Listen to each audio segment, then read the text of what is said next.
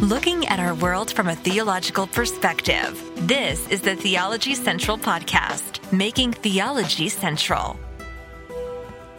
Good morning, everyone. It is Thursday, July the 13th, 2023. It is currently 1031 a.m. Central Time, and I'm coming to you live from the Theology Central studio located right here in Abilene, Texas. July the 13th.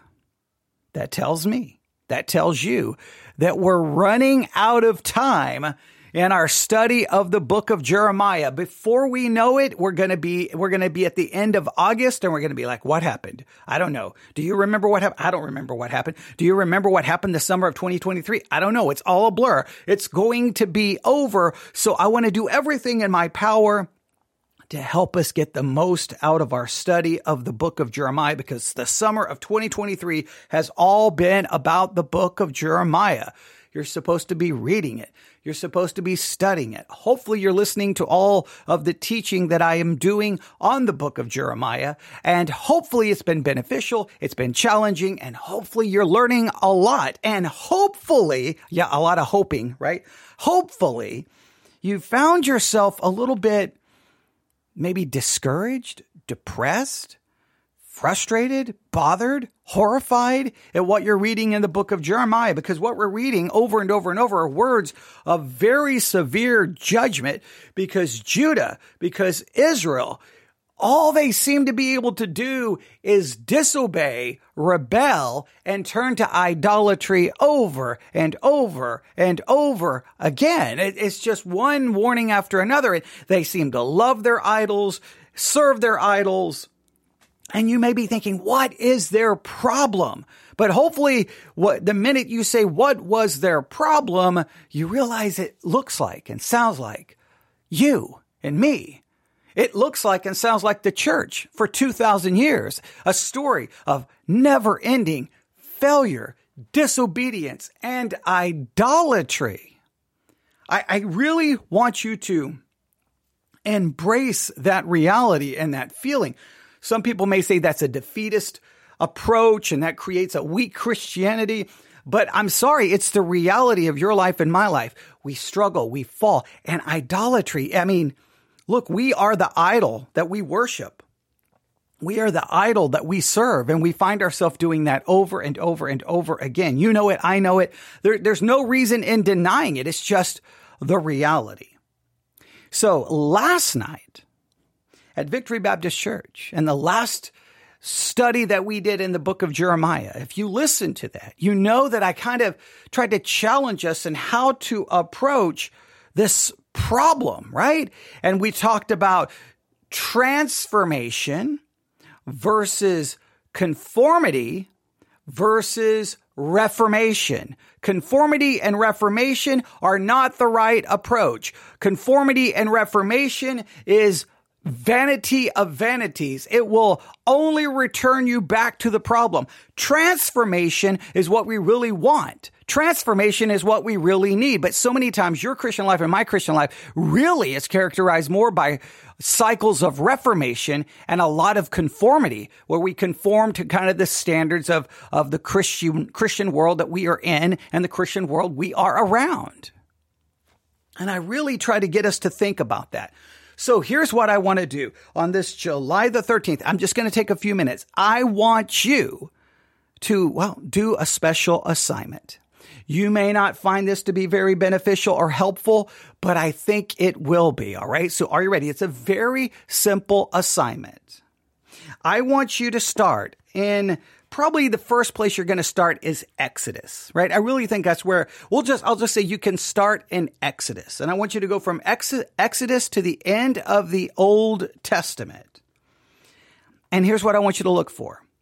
I want you to look for Israel falling into sin, right? Idolatry, disobedience, rebellion right? Then something happens and there is a, and I'm going to call it a great reformation. They say they're sorry. They supposedly repent. They put away their idols. Everything seems to be going well. And then I want you to find the very next time they fall right back into idolatry and rebellion.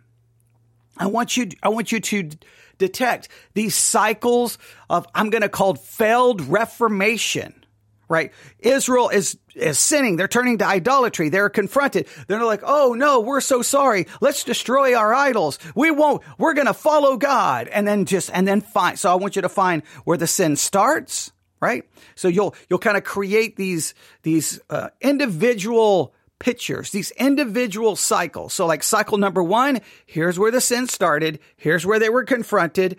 Okay. Here's their repentance. Then when's the very next time they fall right back into disobedience, fall right back into it. And then, so that'll be a completed cycle. You can say cycle one, cycle two. I think cycle one probably is going to take you, is going to probably be found in the book of Exodus, right? In the book of Exodus, when uh, Israel starts uh, building a golden calf. All right. So I want you to, I want you to look for that section. I'm not going to tell you where. Okay. I'm not going to uh, tell you where I'm, I'm looking at it. Okay. But I want you to find, I guess, I think that would be the first. I'm going to think that's the first incident of it, right? I think this is where the first cycle begins, at least in my mind. If you think of an earlier one, that's okay. But they, our Moses is gone. They're like, we have no gods, you know, basically to lead us. We don't know what's happened to Moses. You know, we need a, we need a God. Make us a God. And so they make the golden calves, right? Then they are confronted. There is death. There is destruction. Everything seems good. Now, you know, even though they may not immediately go back to idolatry, they still continue with their disobedience, right? They turn into grumbling, complaining, rebelling. So they fall right back into sin. But you, so you can, you can find exactly where they fall back into sin. I, I think that's, I think that's really the, the best place. Or you could do this. Or you could find, let's do this. Let's do this. Um, you, you can identify that as soon as the next time they fall into sin, or you can uh, go ahead and look for the next time they fall right back into idolatry. Let's do that. All right. Let's, let's focus. So whenever they, so they fall into sin, they're confronted. Whatever they repent of, whatever they reform, whether it's idolatry, find the very next time they commit the exact same sin. Yeah, it's easy to find where they commit a different sin, right? That's easy. I mean, that's not even hard. So, and we'll talk about that later, but just find where they commit the exact same sin. So if it's idolatry that they're confronted with, they burn the idols, destroy the idols, and people die when do they fall right back into idolatry? When do they fall right back into idolatry?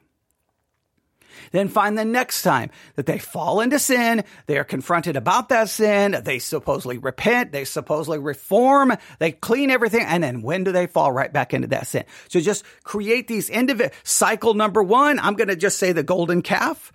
They, they, they build a golden calf, idolatry, they're confronted, they destroy it, and then you tell me when's the next time they fall into the same sin. Cycle number two, cycle number three, cycle number four. Find how many individual cycles of this you can find from basically Exodus to the end of the Old Testament find each one. And then ask yourself why do these why do these why did these cycles keep happening? Why did they keep falling short? Why did this was all these i'm going to call them reformations why did they fail? Why did they fall short over and over and over and over and over again? Because you know not only does it happen in exodus you may not you know we may not read too much about it in leviticus right Numbers and Deuteronomy, you can see what you can find there. Obviously, once you get into the promised land, you're going to see a little bit this happening. And then what happens when you get to the book of Judges? Doesn't that cycle repeat over and over and over and over again? And then when you get to the divided kingdom, right? When you get to the divided kingdom, you have these kings that will come along and say, okay, that's it. We're going to purge the land. We're going to fix everything. And then those reforms will immediately go away. We see that even in the book of Jeremiah. We think when we read Jeremiah chapter 11, this is basically the people's reaction to all the reforms that Josiah put in place. And then we read in Jeremiah chapter 11 verse 9, and the Lord said unto me, a conspiracy is found among the men of Judah and among the inhabitants of Jerusalem. They are turned back to the iniquities of their fathers, which refused to hear my words, and they went after other gods. Josiah you can read about his reform, I believe, Second Kings, I believe it's Second Kings 23 uh, yeah, Second Kings 23. You can read about the reform of Josiah there. And then by the time you get to Jeremiah, look, there's a conspiracy to go back, to, to return after all of that reform, it did not matter. I want you for yourself, for your own eyes to identify. It's almost like a snapshot, right? It's like taking a picture. Click, and this shows their sin, their supposed reform, and then them coming right back to it. Cycle number two identify where the sin starts, when the reform happens, when they return. When the sin starts, the supposed reform or repentance, when they return. And just I just go through. I don't know how many cycles you're going to find. Maybe you find two, maybe you find five, maybe you find seven, maybe you find eight. I don't know. Just it's, it's, it's don't put a lot of pressure on yourself. Just make it fun, relaxed. But I want you to see it. I want you to feel it because at some point you should be like, what is their problem? Why does this keep happening?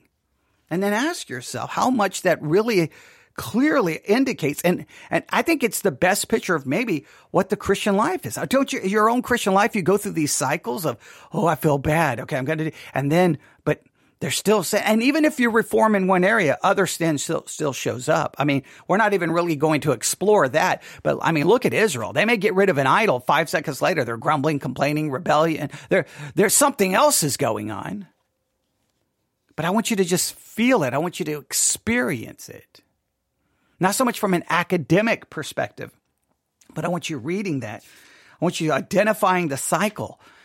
And I don't know. it'll be interesting to see. I, I, I, number one, I don't think we're going to get agreement. I think we're going to get everyone's going to have a different number. I think some people's like, I found five cycles. Someone is going to like, I found seven. Someone, I found 10. But just find your cycles. Again, identify when the sin starts, the supposed reform, repentance, whatever words you want to use, and then the return back to the exact same sin. And then email that to me, newsif at yahoo.com. Newsif at yahoo.com. I don't know how many cycles you're going to find. Now, the book of Judges is obviously the go to place because those cycles are repeated over and over. Everyone talks about the cycle in Judges, but I think that cycle was going on before Judges and I think that cycle continues after Judges. I, I, I think Judges get, just gets all of the, like, everyone acts like it was just during this period of time when the cycle was. The cycle has been happening as soon as they come out of bondage from Egypt. The cycle begins. We're going to follow God. Then they go right back.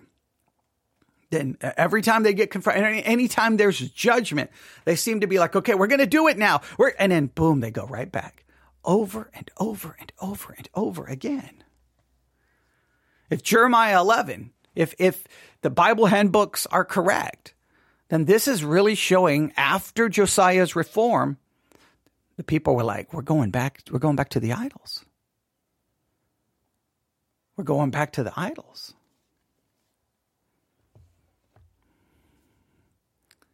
All right. I want you. That's. I hope that makes sense. I hope that makes sense. I was. I, I know I kind of modified that in the middle because a part of me was like, well, just find the as soon as they return to sin. But but I, that really would kind of. That's not exactly the cycle I'm looking for, right? Because that's easy to find. Like in Israel, they may get rid of the golden calf. They may not immediately go back to the golden calf, but they uh, immediately return to. I mean, they turn right back to sin relatively quick. So, but I want to just like the cycle of here's the sin they supposedly repented of and how they go back almost to the exact exact same sin.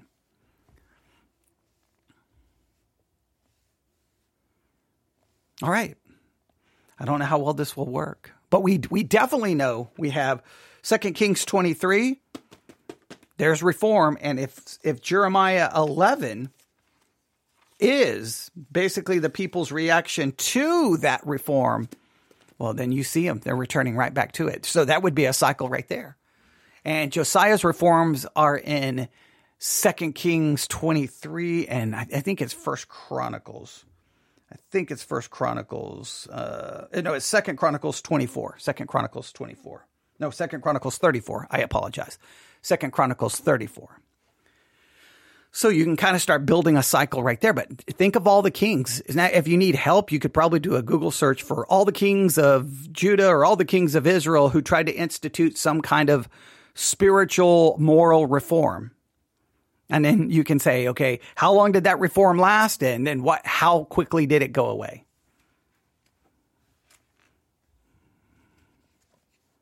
How many times, how many times did it happen in the life of the kings in the divided kingdom?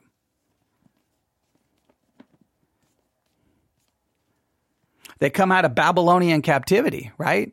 How soon before they basically return to the same kinds of sins?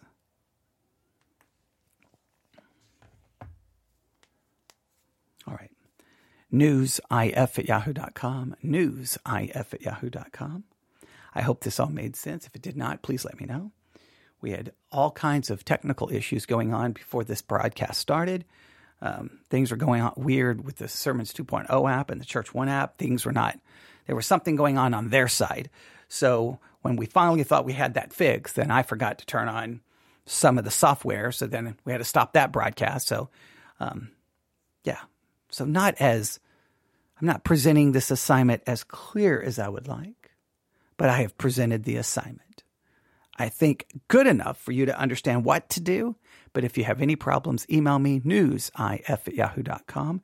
And if there if clarity is needed, I got no problem later this afternoon turning on the microphone and explaining it once again. But this is for your benefit, for you to really see the failure of reformation and the failure of conformity. What we need to pursue is true transformation that is what we need to figure out how to experience. And we know Romans 12 says we are transformed by the renewing of our mind. That's what we really need to pursue. All right. Thank you for listening. We'll talk soon. Everyone have a great day. God bless.